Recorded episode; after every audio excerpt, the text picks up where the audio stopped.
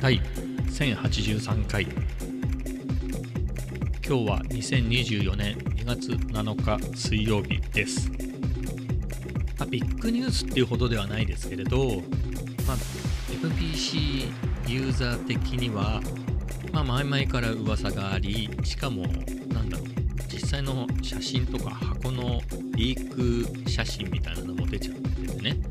えー、っていう エムピーシー キーさんじゅうななが、まあ、正式に発表されましたね。で、まあ、と同時にというか、まあ、ビート系のインフルエンサーの人たち、えー、にはあげたのか貸してんのか知らないですけれど、まあ、届いていて一斉にレビュー動画が上がってきたっていうところでね、僕はね、昨日のポッドキャストじゅうじぐらいに撮り始めて、それ撮り終えた後 YouTube 見てたら、マロビーツはね、おお エムピーシー キーさんじゅうななじゃんみたいな、それのレビューをやってて、昨日はそれぐらいかな、あともう一個ぐらいなんか見たけど、で、まあ、軒並みね、僕が普段見てるような海外の エムピーシー 系のビートメーカーの人たちがこぞってレビューを上げてたね。今日はサラトゥイルが、えー、やってるのをね見てたり、まあ、だからあとはギターセンターなんかもねやってましたね。ギターセンターなんかすごいよね。あれそうね、あのス、ストーンズスローだっけ、あの J ・ディラとかアルバムとか出してた、あのドーナツとか出してたレーベル、そこのスタジオで、えー、レビュー動画撮影してますみたいな感じでやっててね、めっちゃかっこいいよねそれ、うん、反則じゃんみたいな感じでしたけど、まあ、そういうのもあったりしてね、あのー、まあ、まあ、それはとも、その、その、そこはともかくで、あとサラツーイルとかももともとキーボードとかも使ってる感じの人だから、まあ、違和感はないけど、マロビーツ先生はあんまりキーボードを使ってるの見たことないよね。うん、えー、なのでマロビーツにも送るんだみたいなところね、まあ、かなりのインフルエンサーだと思うんで、まあそうかって感じだけれど、あとキーボードバリバリ使ってる人に送った方がねいいんじゃねえかっていうのは思いましたけど、うん、えー、まあそんな感じでしたね。まあ、ざっくり エムピーシー キーさんじゅうななとはで言うと、まあ、僕が使ってる エムピーシーワン っていうサンプラーシーケンサーがあって、まあ、これに、えー、これじゅうろっこのパッドとさんじゅっこぐらいのボタンがついてるんですけど、あとは、えー、といつつのダイヤルかな、Q リンクっていうのがよっつあって、あとはメインのでっかいダイヤルがあってっていう、すごくいいものなんですけれど、それに鍵盤がくっついてるやつですね。それが エムピーシー キーろくじゅういちっていうのが、えー、もうすでにあってにじゅうまんぐらいなのかな、うん、であって、それでかすぎじゃんみたいなので、もうちょっとちっちゃいのがあればっていうところでさんじゅうななけん、ね、さんじゅうななこの、えー、鍵盤がついたモデルが エムピーシー キーさんじゅうななで、次はこれが出るんじゃないかって噂されててね、まあ、その通り出ましたよっていうところで、うん、まあ、なんかあれいいんじゃないですか。だからろくじゅういっけんってさ、それなりに弾ける人じゃないとあってもしょうがないみたいな。例えば俺がろくじゅういっけんあってもまあ使わないわねみたいな、うん、それなりに弾けないとあれあんま意味ないもんね。でさんじゅうななとかぐらいだと、あの、まあ、コードを弾いたりね、ちょっとしたメロディーを入れたりするのにも便利なので、まあ、僕とかでもあれば便利みたいなのがさんじゅうななけんかなと。でにじゅうごけんも便利は便利だけど、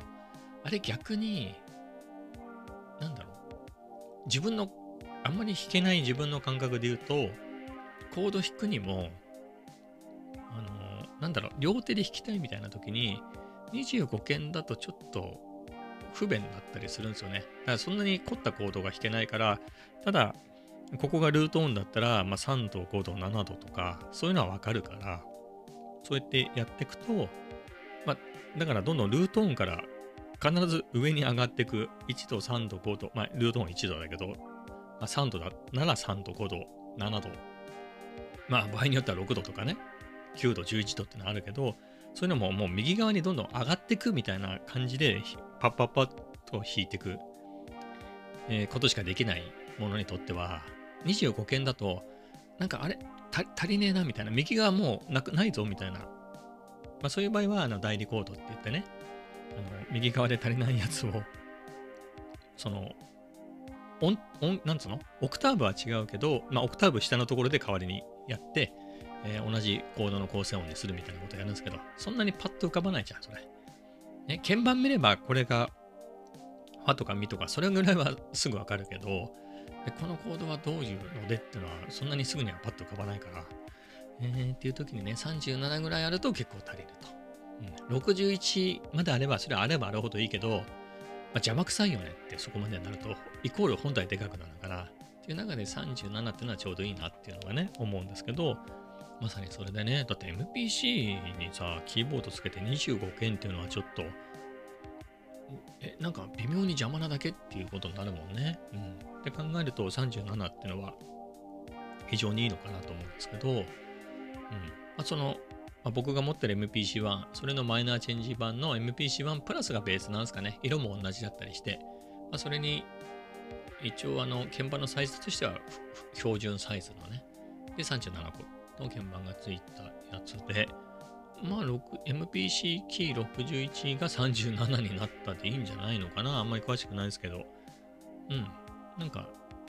いいんじゃないですかね。だからスタンドアローンで全部これで済ますんだっていう時に、エムピーシー シリーズでね、キー、エムピーシー キーじゃなくて エムピーシー シリーズで、まあ、まあ僕みたいにスプライスなり、なんなり使うなり、あとはレコードなりからサンプリングするだけっていうのでやるんであれば、まあその エムピーシー シリーズだけでもいいけど、あのー、やっぱりさ、なんか僕使い方わかんない、にわかなんであれですけど、やっぱりなんかフェンダーローズとか、ローズピアノっていうのはあの昔のあの鍵盤のやつとか、あれつなぐのおしゃれでかっこいいじゃん。正直めちゃめちゃ高いから俺には手が出ないですけど、ああいうのをね併用したりとか、そういうのと音足し、足したりするじゃない、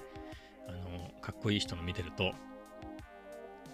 でまあそこまではいらないけど、ちょっとソフトウェア音源でそれっぽい音足し、足せたら楽だよね。よりスタンドアローンだよね。みたいな感じでね、他のつながなくて済むって考えると、まあ、エムピーシー キーシリーズってのはいいよね。うん、自分そんなに弾けないから、あってもなっていうのがあるんですけどね。うん、でもあれはいい、いいんじゃないかなと思いますね。だから、まあ買うかっつったら買わないけど、あの エムピーシーワン と併用しても、キーボードいらないときは エムピーシーワン でね、キーボードいりますっていう時はね、エムピーシー キーさんじゅうななも使うみたいなのは、まあ、もうすでに エムピーシーワン とか結構使えてる人にとってはいいんじゃないですかね。うん。まあ、素直に、いや、これ悩みなのが、素直にこれに エムピー、エムピーシー に、今のね、エムピーシーワン とかに、あの、ミディキーボードつなぐことできるから、それでいいじゃんって言えばいいんですけど、エムピーシーワン とかってそのソフトウェア音源のあれが少ないんだよね。うん。少ないんだ、これついてくるのが。あれ、エムピーシー キーシリーズはさ、さすがに鍵盤つけてるだけあって、その辺の音源も結構豊富についてくるんですよね。ピアノの音とか、エムピーシーワン とかピアノの音すらないからね。エルピー みたいなやつは入ってるけど、いわゆるロジックにあるスタンフェイとかヤマハのグランドピアノみたいなのはないから、意外と不便だよね。まあ別売りで買うんだけど結構高いし、えー、まあね、そういうところまで考えると、まあ同じことやろうとするとね、まあキーボードはすでに持ってるから、にじゅうごけん、さんじゅうななけん、えー、ろくじゅういちけんって持ってるから、それつなげば同じことできるからいい、いいですよ別に。だけど音源別に買うってなると、かなりお得だよね。キーボードも弾けて、まあ、弾けるから エムピーシー と一緒に使いたい。あのワークフロー的にね。でも、っていう時にね、音源込みであの値段だから、ありだよね。うん、そんなに弾けないからいらないっていうところに戻ってきちゃうんですけど、うん、まあありかなと思いますね。いいものなんじゃないですか、使える人にとっては。あとは見た目だよね。な悩ましいね。悩ましいっていうのは別にかっこ悪いとは思わないけど、やっぱりその エムピーシーワン と エムピーシー ライブも形はだいぶ違うといえば違うけど、やっぱりそのパッドとボタンとこのぐるぐる回すダイヤルだけがあるっていう、ね、そこにまあななインチとか X とかじゅうインチぐらいか大きいスクリーンだけがあってっていう、そこをポコポコ叩いたりとかでなんかビートが作れるっていうのが憧れたっていうか、かっこいいなってね思ってあれだったので、まあ別に エムピーシー キーは否定しませんけどね。うん。まあもうちょっと弾けたらいいんだろうなっていうのは思いますけどね。そういう場合さ、まあこれが悩ましいのが、マシーンとか惜しいよね。ネイティブインストゥルメンツのマシーン エムケースリー ね。あれ、ネイティブインストゥルメンツってソフトウェアシンセットとかすごいじゃない。あの、だからすごいいい音源とかあるんでしょ。あれがめちゃめちゃついてくるんでしょ、あれ。あ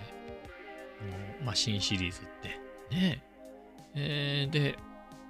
そういうね、だって僕もあネイティブインストゥルメンツだよね、マシンってね。僕が持ってるのはノベーションか似てるけど違うね。うんまあでもいいんだけど、コンプリートって言うんでしたっけ、あの K から始まる ケーオーエムピーエルイーティーイー コンプリートっていうね、ソフトウェア音源だったりあの ミディ キーボードみたいなやつとか、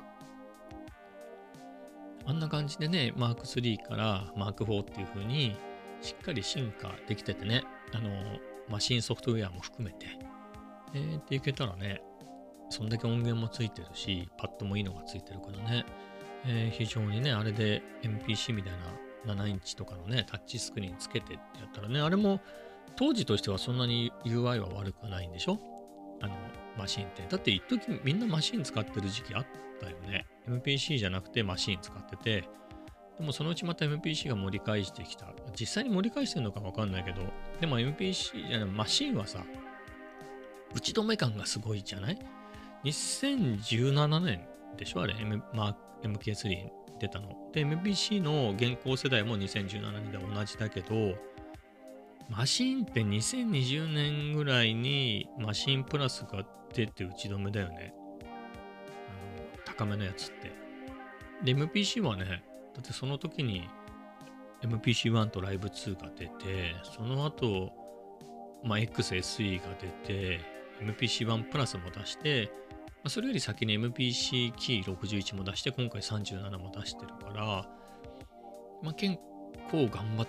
てるかなっていう気はするよね、あの、数はね。あ、だから エムピーシー スタジオツーも出してたりするし、まあ、他、まあ、エムピーシー じゃないってなれば、あれま、なんつうんでしたっけ？あの、赤いフォース、フォースじゃないけど、あの、エイブルトンのコントローラー、ローラーとして出たやつあるよね。最近出たろくじゅうよんパッドの。まあ、あれも、そういうので言えばね、あの、ネイティブインストゥルメンツも、マシン以外は結構頑張って出してんじゃなかったでしたっけ？ね。なので分かりませんが。うん。ね、あのまま進化してたらすごくねいい、いいものになったかもしれないよね。もともとその時点でも良かったからね。うん。いや、自分もマシーン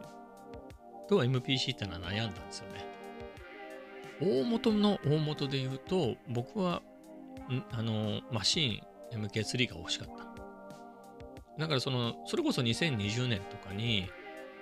YouTube 始めて、その時に ビージーエム をを自分で作ろうと思って、まあ、ロジックプロ買ったりっていうのでね、そこからいろいろ調べ始めたときに、なんだっけ、あの人。いろいろ見てて出てきたのが、えっと、ブロンドの顔は出てきてるんだけど、忘れちゃった。イギリスの人だったかなんかだったと思うんですけど、えー、そういう女性のビートメーカーっていうのがもうちょっと、それだけにとどまらない感じの人、えー、をがいて、その人のを見てたんだよね。っていうのも僕、ロジックプロを買って、あの、きね、パッドがついたミディキーボードとかあったらかっこよくなんか作れるかなと思ったんで、それで見てたら、あの、まあ、エムピーケーにじゅうご とか、ローンチキーミニとか、まあ、あとはいろいろなね、その辺のコンパクトな ミディ キーボードなんかもつないで、えー、いろいろやってる人がいてね、ロジックで。で、かつマシーンもやってて、えー、そのマシーン、マシーンもね、ま、マークスリーも持ってるし、プラスも持ってたんじゃなかったかな。だけど、その前のモデルも持ってたのね、た確かその人も見てたら。で、そのシリーズも面白くて、あのー、それで、ああ、こういうのがあるんだと思って。で、もともと小さい時から音楽やってますみたいな人だから、ピアノとかもそういうのもね、弾けるし、鍵盤とかギターとかもそういうのもちゃんと弾けるから、まあ、見事だよね、見てて。で、そういう人がやってて、そんな中でマシーン使ってるの見てて、あ、いいなと思って。だから、しかもそのにせんにじゅうねんぐらいだと、まだ結構、だってほら、クレバさんのさ、あのライブ配信、あのコロナ禍でやってたやつも、エムピーシー の回もあったよね。エムピーシーワン 買ったんで、ちょっと使い方覚えたんで、あのこれ、あのストックの音源使ってビート作りますみたいなライブやってくれてたりしたけど、それ以外にも、マシン エムケースリー で今マシン使ってるんでってんでね、メインで使ってるような感じだったんじゃないの？なので、それもやってたんだよね。ぐらいだからにせんにじゅうねん、だから僕がロジックプロを買ってみたいな時期で言うと、結構マシンもブイブイ言ってたんじゃないかな、あの時点までで言えばね。まあ、その後、マシンはプラスで打ち止めになったけど、見た感じ。エムピーシー はさっき言った通りね、ライブツーも出して、ワンも出して、エムピーケーろくじゅういち も出して、あれも出して、エムピーシーワン プラスも出して、さんじゅうななも出してみたいなのでね、頑張ってますっていう感じでね。でも、いや、悩んだのが、エムピーシーワン だとなな、はちまんえんなんだよね。はちまん、ななまん、はちまんぐらいだったかな。いちねんぐらい前で言うと。で、えー、評判がいいライブツーもじゅうさんまん、じゅうよんまんって。っていう中で、マシンは、なんか、結構長い間ろくまんよんせんごひゃくえんぐらいで売ってる時があったのよ。ちょっと安いじゃない？で、しかももともと見てたのマシーンで、あれ、マシーンこの値段ならありかな、憧れのマシーンがみたいな。いいじゃんみたいなの思ってて、うん、なんかマシーン買おうかなと思ってたんですけどね。まあ結局そこで、それと エムピーシー で悩んで、結局 エムピーシー にしたのは、まあ、結局打ち止め感だよね。打ち止め感が僕が見てる感じであって、なんかもうやめんのかな、マシンシリーズはみたいな。あ、あの会社がなくなるとかっていう話ではないけれど、なんだろう、シンセとかソフトウェアシンセとかの音源とか、そっちコンプリートシリーズでやっていくのかなみたいなね、えー、いう感じがしてて、だってマーク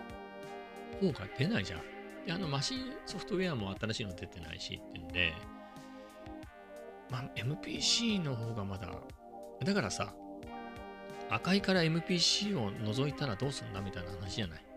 あれなくて赤いなのかっていうぐらいだけど、まあ、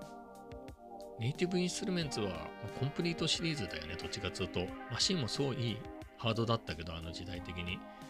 ね、初代からに代目、さん代目って出て、すごく進化してね、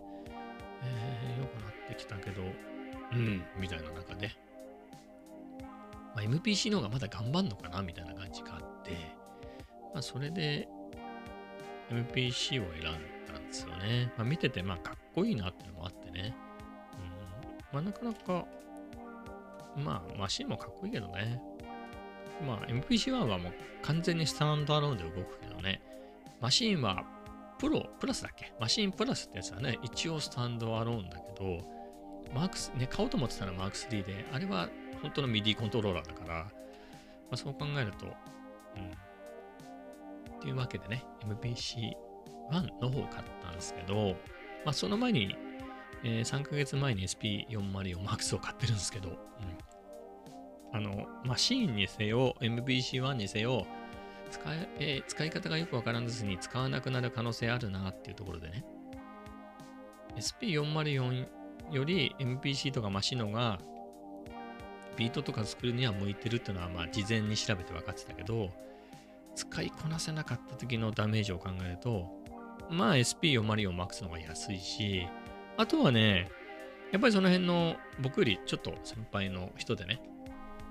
あのそれこそその ワイエムオー 全盛期みたいな頃からそういうのが好きで、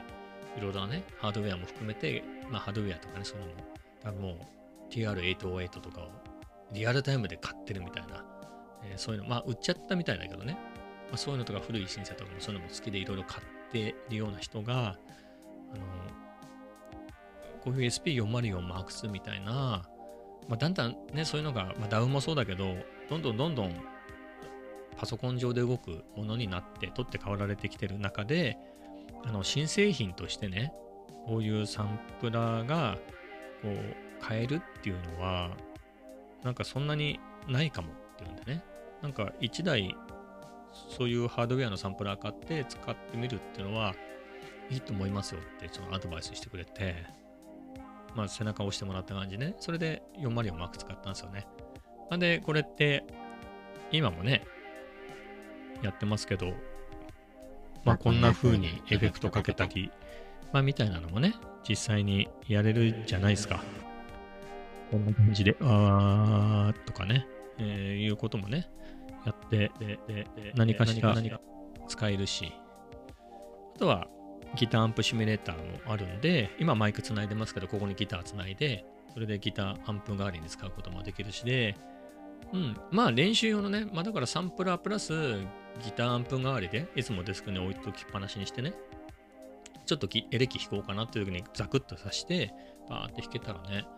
まあそう考えたらありかなっていう、あの エスピーよんまるよんマークツー はまあそれでこれを買って意外と面白くてね、意外と使えたなっていうのがあって、まあすごく気に入ったんで、だったら エムピーシー も使えるかなと思ったんですよね。うん、あのエスピー もこ、まあ、そんなにめちゃめちゃ使いこなしてるわけじゃないけど、まあ、楽しく使えて、これも使い続けるだろうなっていう、ね、今も使ってますけど、まあ、そんな感覚になったし、えー、それでいくと エムピーシーワン を買っても、まあ、なんかいけるんじゃないかなと。ね、その、より原始的な エスピーよんまるよん も使えて、まあ、ロジック、ね、ダウも使ってるわけだから、まあ、その中間ぐらいの エムピーシーワン も、使えるだろうなと思ってね。まあ、それで エムピーシー 買って、はい。まあ、楽しく使ってますからね。まだまだ分かんないことだらけだけど、このにだいともね。まあ、ロジックも入れて、まあ、分からないことだらけですけど、まあ、でも、日々使えてるんでね。まあ、いいかなと思って。まあ、そんなんでしたね。エムピーシー キーさんじゅうななから、だいぶ話がずれましたけどね。まあ、そんな感じですかね。はい。じゃあ、昨日はね、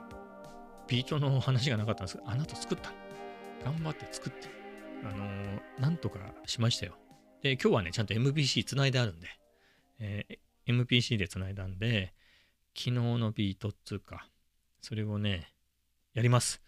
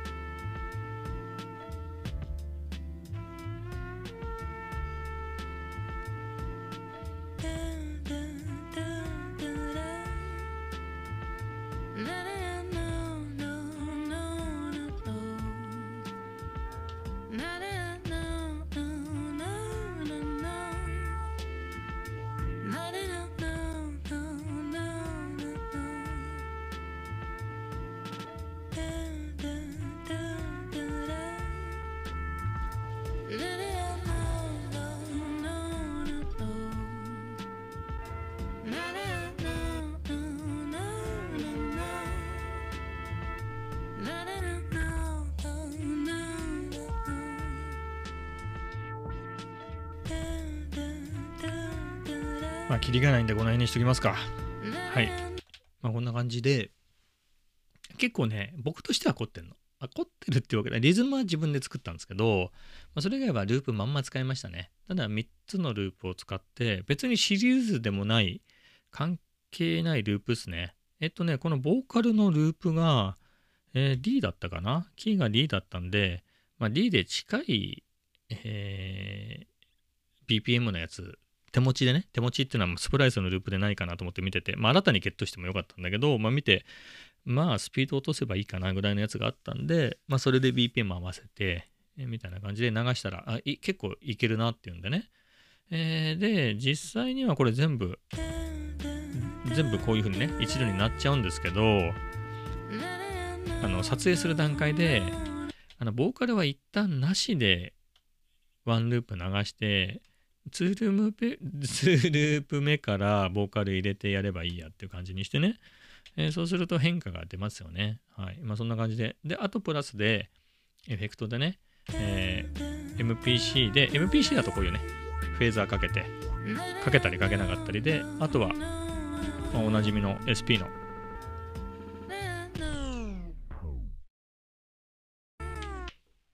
まあみたいなのをね、えー、かければいいかなみたいな感じでやって、まあ、撮影しましたね。まあ、結局、あの、まあこれね、まあ エスエヌエス を見てちょって感じなんですけど、エスエヌエス の方で言うと、まあ、全部ショート動画なんで、それは縦で撮って、あの、YouTube であのビート集を作る時用の横も撮影したんですけど、まあ横は、そのロング動画でね、トータルでよんじゅっぷんぐらいの動画になると思うんで、それは全然にふんね、これでにふんぐらい演奏、演奏つかこう流しても全然問題ないですけど、ショート動画って結局、YouTube ショートはいっぷんでしょ？で、結局この辺ループまんま使ったら、まあだから俺もうくどいようだけど、スプライスだろっていうね、金払ってますよ、ちゃんとスプライスにっていうところにもかかわらず、TikTok だと誰かの曲なんでいっぷんですみたいな感じに、ね、なってきて、まあいっぷんで切られちゃうからね。はい。っていうところで、あれなんですけれど、まあそんな感じでね、やって。まあインスタはね、あれは結構長めにいけるんですよね。だからにふんぐらいのループだったら、あれ僕のいいね押してくれてる人もにふんは聞いてないと思うんだよね。まあ、さんじゅうびょうぐらい聞いて。よっぽど好きな人がね、え、どうなってんのみたいな感じで聞いてくれたりはするかもしれないですけれどね。はい、まあそんな感じで。おーいやおーっていうのはね、ちょっと今日のビートのおかげなのか、あのー、YouTube のチャンネル登録者がひとり増えてごひゃくきゅうにんになりましたわーいっていうところですね。はい、まあそんな感じで、えー、楽しくやっておりますけど。あとね、あれあれあれ、あれってなんだって。TikTok もね、地味に増えてますよ。じゅうにがつのクリスマス明けぐらいに、クリスマス頃に始めたんですけど、まあ同じね、リールズとか YouTube のショーツに上げてたやつを、まあまんま上げればいいじゃんと思ってやってるだけなんですけど、まあ、それもね、まあ、ゼロから始め、まあフォロワーゼロの状態ですからね、そこらでひゃくななにんまで来たんで、まあなんていうんですか、TikTok もさ、YouTube もそうだけど、その、何万人とか何十万人にフォロワーされてる、フォローされてる人とかいるじゃん。そういう人が注目されがちだけど、これもインスタは結構みんなやってるでしょ。インスタは。あの別に自分はインフルエンサーですっていうふうに思ってなく、思ってないし、そうじゃないけど、インスタは普通にやってて、あんまり写真は上げないけど、ストーリーズぐらいは上げてて、なんか、港区女子もどきっぽい感じのバーッと醸し出したりとかするじゃん。別にそれ自由じゃん。俺がビートメーカーっぽい雰囲気を醸し出すのと同じで、好きなように醸し出したらいいじゃん。それはでもさ、インスタぐらいだと、なんか結構やるでしょ。ストーリーズぐらいだと、まあね、あれもすぐいちにちで消えるっていうのもあって、結構多いよね。普通に、えー、別にそれでひゃくにんとか、あと友達がごじゅうにんフォローしてくれただけの人とかが、恥ずかしいとか思わないでしょ、別に。インスタだと。ねえ、インスタ、あ、あの人インスタやってるんだって、登録者ひゃくごじゅうにん、ププププみたいなことはないよね、別に。うん。まあ、そんな感じって考えると、僕も TikTok、TikTok ってでもそんな感じでもないよね。なんか張り切っちゃってる。まあ、俺も張り切ってるけど、そんなに、なんつうのかな。なんかインスタはまあ誰でもなんとなくやっちゃってて、友達同士はフォローしてて、あの、今日ここに旅行に来てますとか、誰々さんたちと友達と飲んでますみたいな感じで、美味しいの食べてますみたいなのは、割と違和感なくね、やってて、まあそういう感じでやってるから、別にもうせんにんぐらいもう、だってほら、好きな芸能人とかね、好きなミュージ、まあ芸能人もミュージシャンも一緒、ね、同じくくりか、えー、そういう人をね、フォローしてたり、なんかインフルエンサー的なのね、好きな人、そういうのをあのフォローしてたら、はっぴゃくにんぐらいフォローしてて、でもフォローしてくれるのは友達だけで、ごじゅうにんとかね。でも恥ずかしくないでしょ、別に。おかしくないよね。そんな大きなお世話だよね。えー、だと思うんです。だけどまあ TikTok ってなるとそんな感じじゃないもんね。うん、なんか面白いことやれよみたいな感じなね、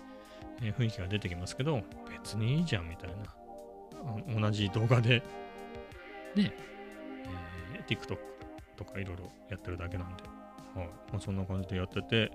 まあ、そう考えるとね、まあ、くどいようだけど、ひゃくにんでもいいじゃんみたいなところですよ。育ってるからね。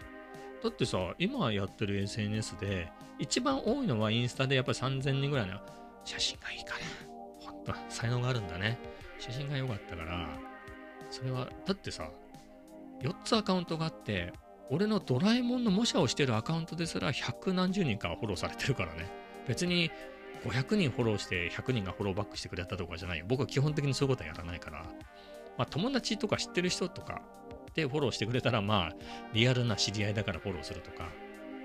はあるけど、あとは自分が気に入った、この絵の人いいなとか、そういうのはフォローしたりする、ますけど、えー、で、まあ、メインの写真のアカウント、それが今や、あの、ビートの動画をひたすら上げるアカウントになったんですけど、これがにせんにひゃくにんぐらいかな。にせんにひゃく弱ですね。えー、で、えー、もう一つがストリートスナップ。かつ、人が写ってるものだけ。人が写ってるってのは別に人の顔がバーンと写ってるとかじゃなくて、その写真の中にちっちゃくでも人が写ってればいいやっていう感じで、ね、人が写ってたらこっちにあげようみたいな感じでやってるやつも、あれもよんひゃく何十人かなフォローされてるんじゃない？で、あと、ひたすら自撮りをするアカウントっていうのもね、あって、それもね、それですら結構フォローされてんのよ。うん、なんだろうね。この、お、いや、会社の人とかリアルな人が、リアルな友達が、まあ、別にこいつが撮るおしゃれっぽい写真を見てもしょうがないから、こいつが載ってる写真を見ようっていうのは分からなくもない。だからそれにひゃくろくじゅういちにんフォローされてるのね。まあそれも分からなくはないんですけど、まあそんな感じなんですよね。って考えると、TikTokひゃく 何人ですけど、だからそのインスタも全部合わせるとよんせんにんぐらいフォローされてて、でも特に増えてないんだよね、最近全然。ドラえもんのやつ、なんかさすがに毎日ドラえもんが入ってたらちょっとフォローさ、フォローが増えてきたけど、まあでもそれもちょこっとの話で。で、YouTube はさっきも言った通りね、いちにちひとりくらいずつ増えてるから、まあこれ頑張ってるからね、YouTube も。まあそういう意味では増えてます。だけど、じゃあ、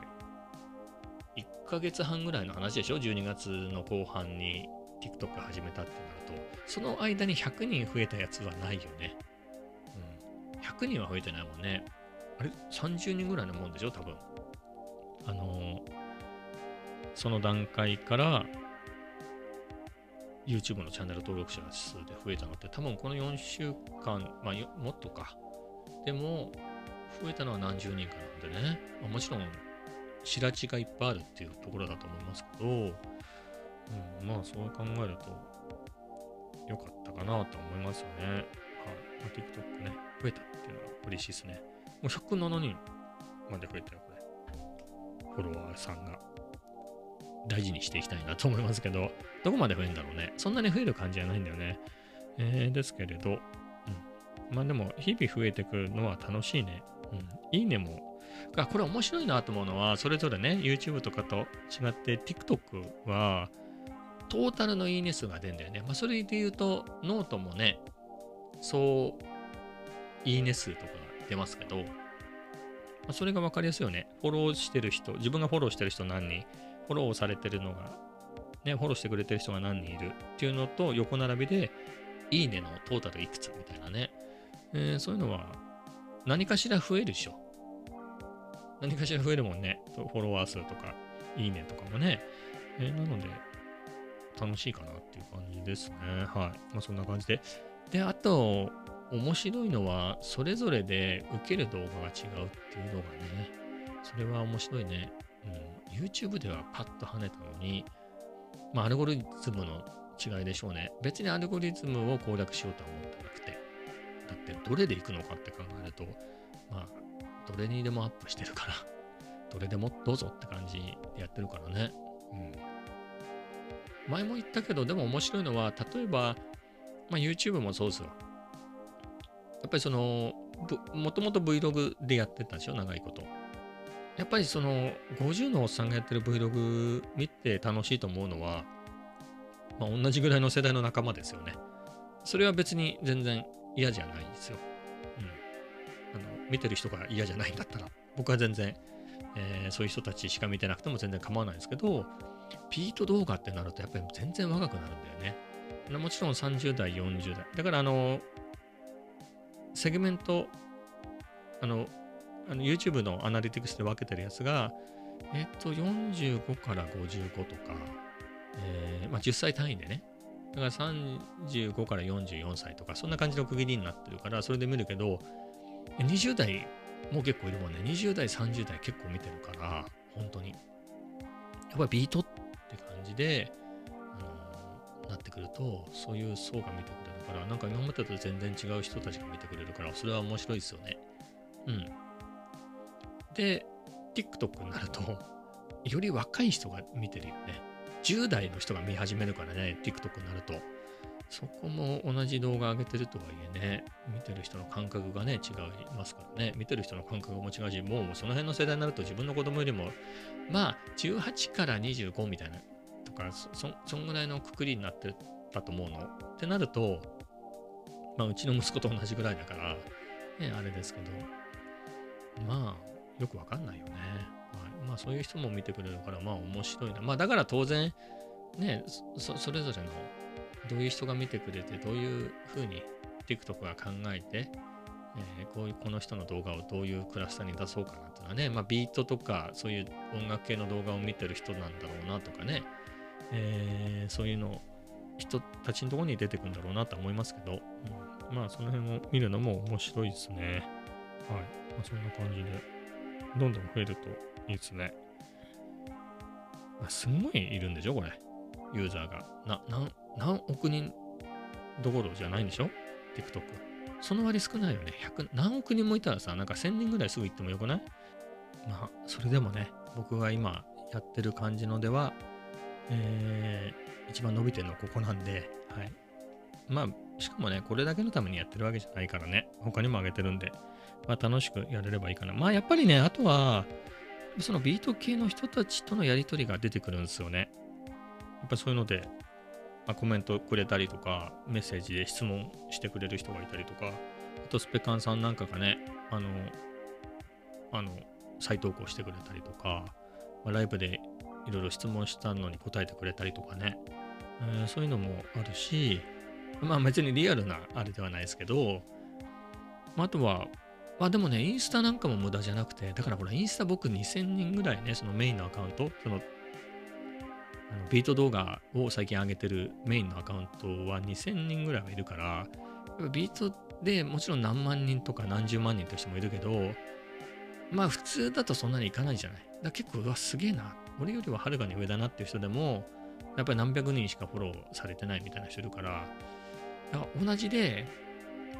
結構ビート系で結構やってるなっていう感じの人も TikTok でフォローしてもフォローして返してくれないんだけど、インスタだと逆にフォローしてくるみたいなのがあって、うん、だからなんかみんななんつうの、勝手にすごい人って思ってくる節はあるよね。こいつこんだけフォローされてるからなんかよくわかんねえけどそれなりのビートメーカーなんじゃねえかみたいな誤解があるような気がするの。でも、にせんにんとかフォローしてる人たち、俺の写真でフォローしてる人だから。うん。主に、俺が銀座で取りためたランボルギーニとか、フェラーリとかの写真が好きで、フォローしてくれた人たちがフォローを解除せずにずっといるっていうだけの話なんで、すごい紛らわしいよね。うん。いや、俺も思うもん。そのにせんにんとかいたら、この人もそれなりのビートメーカー、そこそこ、そこそこなんだろうなって思っちゃうよね。紛らわしい。でもやっぱりこういうのって雰囲気じゃん。醸し出し、醸し出したもん勝ちだから、ね、なんとなくこう、ゆらゆら揺れて、サンパラいじってたら、なんかそうなのかなと思うじゃないですか。はい。そういうことですよ。うん。でもね、俺、やってみて思うんですけど、ゆらゆら、ゆらゆら揺れずには、あの、ビートできないよね。だってそれ持ってかないと、それがいいビートかどうかは別としても、こう、持ってかないと、こう、このタイミングでこう、エフェクトかけたり、パッと叩いたりってできないんだなっていうのと、やっぱごにいればごに従いで、なんかそういうもんかなっていうふうに思うじゃない。なんかそっちに寄せていくでしょ。だからその Vlog やってた時に、最初は Vlog じゃなくておしゃれな日常を撮ろうと思ってやってて、そうしたんだけど、なんかそういうのにハマってくると、あの、ドリキンさんみたいに、どうもゲームチェンジャーですみたいな感じのことを言われてね、相手カメラに向かって喋ったり、俺最初見た時ね、この人たち頭どうかしてんのかなと思いましたよ。あの、まあドリキンさんみたいな、まあそういうさ、その何万人もいるようなインフルエンサーの人が、なんか街中で自分にカメラ向けながら歩きながら喋ってても、まあそういうもんなのかなと思うけど、全然そうでもない人もやってるわけ。まあ、僕も結果そのそれをやることになるんだけど、最初見た時マジかみたいな。なんでその普通の人が銀座のアップルストアから出たところで自分への誕生日プレゼントを変えましたみたいなことをやってんのよ。マジかみたいな。どうしてんだろうこの人って思ったぐらいですけど、でもそういうもんかなって思うと、なんか自分もだんだんそれをやりたくなるんですよね。うん、何事もそうなのかなっていう。だから空手なんかもそうだよね。空手もそうで、え、週、まあ、僕はもともと会社の空手部だから、毎日できるから、それはいいんだけど、そうでなくて、会社転職した後、空手部のない会社ってあるのね。知ってる？空手部がない会社があるんだよ。今の会社もそうなんですけど、そういうとこだとやっぱ他の道場に通わなきゃいけないじゃん。ってなると、普通に考えてさ、みんな働き盛りでね、にじゅう代さんじゅう、まあ僕はさんじゅうで転職してるからだけど、さんじゅう代とかでこうメインのプレイヤーになってる時にそんなに週によっかもいつかもろくじで帰りますみたいなことできないじゃない、どう考えても。っていう中で、でも見てるとこの人毎日来てる、どうやら週ごで来てるらしいみたいなのが分かるわけ。なんか正しいとか思っちゃうもんね。うん、まあ、そんな感じで。車もそうだったね。車なんかも最初はやっぱりちょっとおまわりさんに捕まっちゃうかなみたいな感じでおとなしくしてたのが、だんだんその世界に入っていくと、なんつうの、このおまわりさんに見つかって止められないようじゃダメだろうみたいな感じになって、で昔すげえ厳しいから、あの色なんか塗り替えてたらもう目立ってしょうがないじゃん。絶対こいつ叩けば埃がいくらでも出てくるつうか、見た感じどう見ても埃しか出てこないみたいな、全部埃だみたいな感じになっちゃってるから。え、だってさ、はちじゅうろくでさ、色も塗り替えて、ティーアールディー のあのでっかいリアスポなんかもう縦埋めしちゃってんだからさ、取れないんだから。で、ミラーも、え、アールエックスセブン 用のエアロミラーなんかくっつけちゃってさ。で、バーンとネガキャンで、ハの字書いてて、もう車庫も、車庫書入れて、ガンガン下げてて、みたいな中で、ロールバーまで入れちゃう、斜めのやつも入れちゃってるからさ、もう目立ってしょうがないんだよね。それで、しかもキャブ仕様だから、もうゴーゴーゴーゴー言っちゃってるわけ。もう言い訳のしようがないっていうね。でもいい加減言い訳のしようがなくても、なんかいちいち捕まってもうつれえなと思って、あの、会社の後編に売ったんですけど、海に行くまでにさんかい捕まったとか言ってね、うん、嬉しそうにしてましたね。で、それが当たり前になってきちゃうんだよね、見てると。だからこの間、まさに雪降ったじゃないですか。昨日、一昨日とか。そういう中で、やっぱり、その走り屋小僧だった頃に知り合った仲間の人たちも、いや、雪なんか降ったら、もう、タイヤも減らずにドリフトやり放題だから、ウキウキしちゃって、なんか気が気じゃなくて仕事なんかしてられないって言ったら、実はお腹が痛いんで帰りますとか言って、帰ってきちゃったよとかよね。とか言うと、なんかもう働かなくてもいいかなみたいな感じで。働いてない人がいたんでね、名前があれかな、翔ちゃんっていうだけ言っときましょうか。翔ちゃんっていう人がいてね、すっげえうまかったな。あの、アールダブリュービー ね、あのポルシェの有名なチューナーの人でしょ。その辺の人と仲間の人だったけど、翔ちゃんは。僕はそんなにうまくないから、その仲間には入ってないけど、ねえ、翔ちゃんとも働いてなかったからね。翔ちゃんいつも金ないけど、愛されキャラでね、うん。なんか、あれだ、あれだったね。うん。翔ちゃん死んだっていう噂を聞いたんだけど、その車での付き合いで、そのじゃあつくばで言えばパープルラインとか、まあ、フルーツラインとかまあ、そういう峠ね、当時のストポットスポットに行くと、まあ大体来てる、お互い来てるから、あ、翔ちゃんなんつって、車で見分けがつくしよ、しかも、うん、お互い目立つから、うん、な感じで、あれだったんで、ねえ、懐かしいな、まあ、そんな感じでだんだん麻痺してくるわけ。なんか俺も仕事なんかしないで、こんな感じで、みんなにおごってもらいながら走り屋やろうかなとか、だんだん、だんだんおかしくなってくんだよね、そういう世界にいると。まあ、みたいな感じで、郷にいれば郷に従いで、今はそんな感じで、ちょっと話戻りましたけど、ゆらゆらしながら、ね、フード、フード、パーカー着て、こう、パト叩くっていう、はい。そんな感じになってきましたってとこですね。今日超ロングだね。はい。これ以上、話すか。もう、引っ張りますか。まあ、最後なんですけど、今日はね、あの、今日も、今日はっていうか今日もか、喫茶店行きましたね。喫茶店行ったんだけど、結局昨日と同じで、一杯しか飲まずにね。っていうのも、月曜日心療内科行ったでしょ？で、処方箋が出てるわけ。で、あれの期間がよっかなのね。で、月曜日、火曜日、今日水曜日ね。で、明日までしか有効期間じゃないから、明日までに、こう、薬もらってこなきゃいけないんだけど、だからそういう意味では明日までセーフなんだけど、ちょっと不安じゃん。なんか何があるか分かんないし、そして明日用事がある。子供の卒業制作展を見に行くから、忙しいでしょ。ってなると、今日行っとこうと思って。で、先に行ってから、喫茶店行こうかなと思ったのね。しあの、調剤薬局行って。でも、なんだろう。じあの道のり的に、立地的には、調剤薬局の方が遠いのよ。調剤薬局行って喫茶店戻ってきたら混んでて入れませんみたいな感じだったらがっかりしちゃうじゃん。で、先に一応寄ってったら割と空いてたのよ。じゃあ先にって言うんでね。で、コーヒー飲んで、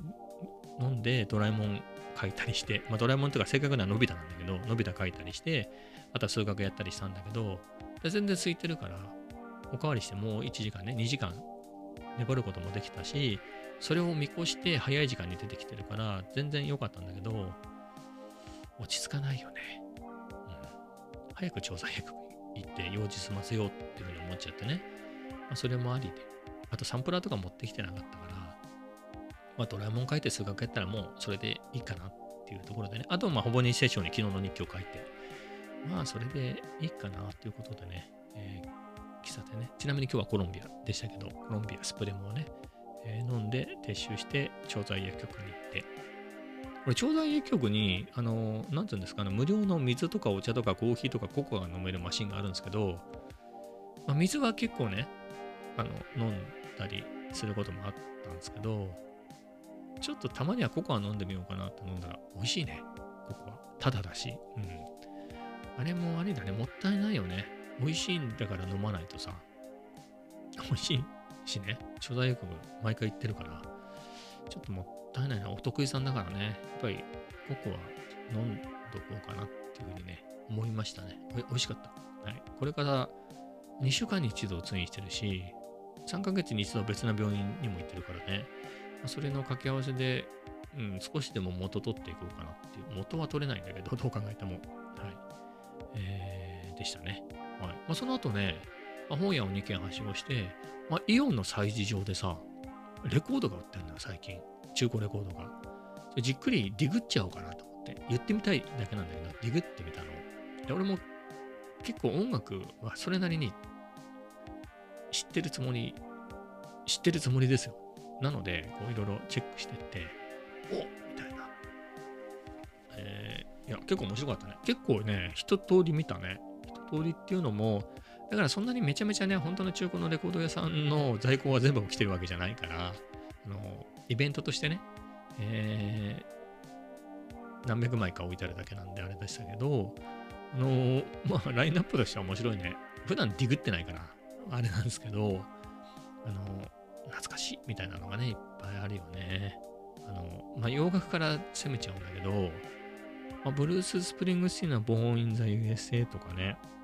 あれは本当に、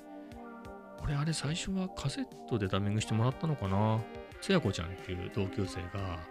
あの、クラス、中学校の時に洋楽聴き始めて、あの、クラスに洋楽を聴いてるやつがさんにんしかいなかったんで、えー、まあその子はいっぱい持ってたから、カセットにダビングしてもらったりしてね。それもブルース・スプリングスティーンはそうだったんじゃないかな。はい。まあそんな思い出もあり、あとすごい好きなんで、あのブルース・スプリングスティーンのその Born in the ユーエスエー ってアルバムが大好きだったんで、シーディー でもね、買ったりとかして、それは持ってますけど、それのアルバムだと思ってね。まああの、あれもして、俺的に Born in the ユーエスエー は一曲も飛ばさず聴けるね、楽しんで。うん。ぐらいなんで、持っててもいいんだけど、まあ、シーディー も持ってるし、ストリーミングでもいいよねっていうそもそも論っていうところになっちゃってね、えー、買いませんでしたけど、しかも結構すんだよね。昔もっと安かったと思うんだけど、はい、なので買わずにで。まあ、他で言うとなんだろうな、まあ、クリストファー・クロスのね、おなじみのやつもあるけど、あれおなじみすぎてさ、あの、いわゆる放題で言うとこのニューヨークシティ・セレナーデしか聞かないでしょ。ね。考えると、丸ごと買ってもな、まあ、だからこそ ビージーエム にちょうどいいのかもしれないけどね。まあ、とか、あとなんだっけな、マシンヘッドもあったね。マシンヘッドって言っても、ディープパープルのね、マシンヘッドとかも売ってたけど、まあ別にっていうかね、うん、シーディー 持ってるし、ストリーミングで聴けるし、うん、あとなんだろうね、意外とレッド・ツェッペリンなかったね。デビッド・ボーイもなかったな。あ、でもね、あれだ、ジェフ・ベックのフラッシュがあったね。いちまいね、ジェフ・ベックいちまいだけあって、ありましたね。あ、あとロッド・スチュワートもあったな。あの、アイム・セクシーとかが入ってるやつじゃないのかな。あったりとかして、夏、夏いなと思っていましたけどね。はい、あと、まあ、いろいろあって、ヒップホップのところがさ、今まで見たこともないところも一応見て見てみちゃったの。で、俺もほら、にわかだけど、一応頑張って聴いてるから、うん、あれだって見てたんだけど、まあ、ディラのドーナツとかはないよね。あれ、いくらすんのあれ。あれ、普通に売ってんのあれ。だって、ストリームぐらいは聴けるじゃん。レコードとかは何普通ににせんごひゃくえんぐらいで買えないんですかね新品で。俺全然その辺詳しくないから分かんないけど、うん、なんとなくさ、そういう動画見てると、ディーラーのなんか自伝ではないよね。自分が書いてないから。でもそんな感じの本売ってるじゃん、有名なやつ。あれのハードカバーのさんぜんえんとかよんせんえんぐらいするやつを置いとくのがなんかかっこいいみたいなとこあんじゃん。かなみたいなのも思ったんですけどね。なかったですね、そういうのはね。うん。そういうのはなかったっていう。まあ、ギャングスターとか置いてあったけどね。はい、まあ、そんなに詳しいわけでもないし。まあ、あとは、普通に、レディー・フォー・ザ・ワールドとか、もう本当にいつぶりに聞いたその名前っていうね、昔流行ってたよね、レディー・フォー・ザ・ワールドとか、なんか、懐かしいのあったね。そ, それで言うと、ブロンディとかなかったね。なんだっけ、他に、えー、誰だっけ。スイジー・クワトロは売ってたけどね。うん。ブロンディねえんだみたいな。僕、デボラ・ハリーすんげえ好きだから、見た目が、声も。うん、あれはありかなと思ったんですけどね、売ってなかったですね。あとは普通に日本のやつも一応抑えようかなと思って一応見てて楽しかったですね。ジュリーとかは好きだし、俺すげえ悩んだのが、シャネルズね、ナッツ&スター、シャネルズのあのライブアットウエスキーアごじゅうごのレコードが売ってて、ありだなと思って、いや僕、だからその音楽を、まあ、子供の頃はアニメソングとか特撮ものとかのレコードを買ってもらって聴いたりしたけど、やっぱりその思春期に聴くようになったのは、まあ、アラベスクなんだよね。で、それって何かっていうと、まあ、中さんの時なんだけど、中いちの頃、だから兄貴が中さんの頃、めちゃめちゃ同じ部屋に、兄弟ふたりで同じ部屋だったから、兄貴がラジカセでガンガン、ラジカセじゃなくて親父の、コンポを自分の部屋に持ってきちゃって聞いてたんだけどな。ですげえガンガン横浜銀杯とか聞いてて、その時によく聞いてたのが、まあ、横浜銀杯もそうだけど、あと、シャネル、当時ラッツ&スターになってたやつね、とアラベスクだった。で、それを覚えてて、でもにねんぐらい、中にの頃には聞いてなかったんだよね。兄貴は高校に入ってからは結構バイクでどっかうろついてて、あんまり家にいなかったから、兄貴が。だからそ中さんぐらいまでは結構ガンガン家でかか聞かされてたんだけど、で中さんぐらいでなんか聞いてみようかなと思った時に、なんか友達と土浦に行った時に中古レコードをキャンなん催事場でやってたのよ。中古レコード、中古カセットテープみたいなやつがあって、そこで見た時にシャネルズ、あらラツ&スターのベストか何かとアラベスクの何かがあったのよ。で俺どっち買おうか悩んだんだけど、中学生だからさ、中古とはいえ一度ににほんは買えないから、どっちかってなった時に、僕英語が好きだったからアラベスクを買ったんだよね。どっちでもよかったんだけどアラベスクを買ったのよ。そこから洋楽にはまり始めて、えー、っていうのがあったんでね、うん、まあそんぐらいなんで、あのナッツ&スターが今でも好きなんですけど、まあ、そんな感じでちょっと暑いな、これアナログ合うよねと思ってだったんですけど、まあ、結局買わずでしたね。何も買わずっていうところで、うん、あとね、まあ、日本のロックグループみたいなとこあったからラウドネスだったら行っちゃおうかな。持ってるけど シーディー 持ってるけど月見冷夏の日本語版の方ね、まあ、月見冷夏っていうこと自体が日本語版なんだけど、ディスイリュージョンだからね、英語版はどっちも持ってるけど、ね、俺昔は英語かぶれだったからディスイリュージョンの方がかっこいいと思ってたけど、やっぱ兄ちゃんはね日本語の方がかっこいいよね、はい、っていうところでその辺あればいっこ買っちゃおうかなと、まあ、まさに月見冷夏があったら買っちゃおうかなっていうところだったけどなかったね。でも意外や意外、アクションとか、アクションが売ってんだよね。アクションが売ってて、あと X-Ray が売ってんだよ、X-Ray。エックスレイにまい売ってたからね、どういうラインナップなんだろうと思って。悪くないけど、あと、庄屋も売ってたね。うん。まあ、庄屋は結構、普通にヒット曲出してるじゃん。ね。そう考えると、売ってても当然っていう気はしますけど、アクション、リアクションはないんだよ。アクション、プレゼンスもないし、デッドエンドもないんだよ。でも、そっちはあんだ。悪くはないよね。アクションとか、懐かしいっていう。はい。アースシーカーはねえのかなっていうね、そういうとこも気になりましたけど、あとは、うん、まあそんなもんでしたかね。まあいろいろありましたけど、はい。まあ、楽しめましたよ。そういうので、柏のユニオンあるでしょ。ユニオンジグリ出したらやばいよね。うん。なんか、単手もいいの欲しくなっちゃうじゃん。それは避けたいな。サウンドバーガーぐらいでやめておきたいなっていうふうに。すげえ長い今日。ごじゅうろっぷんも喋っちゃったこれ。書き出し長そうですけど、強制的にね、この辺でやめたいと思います。それではまた明日。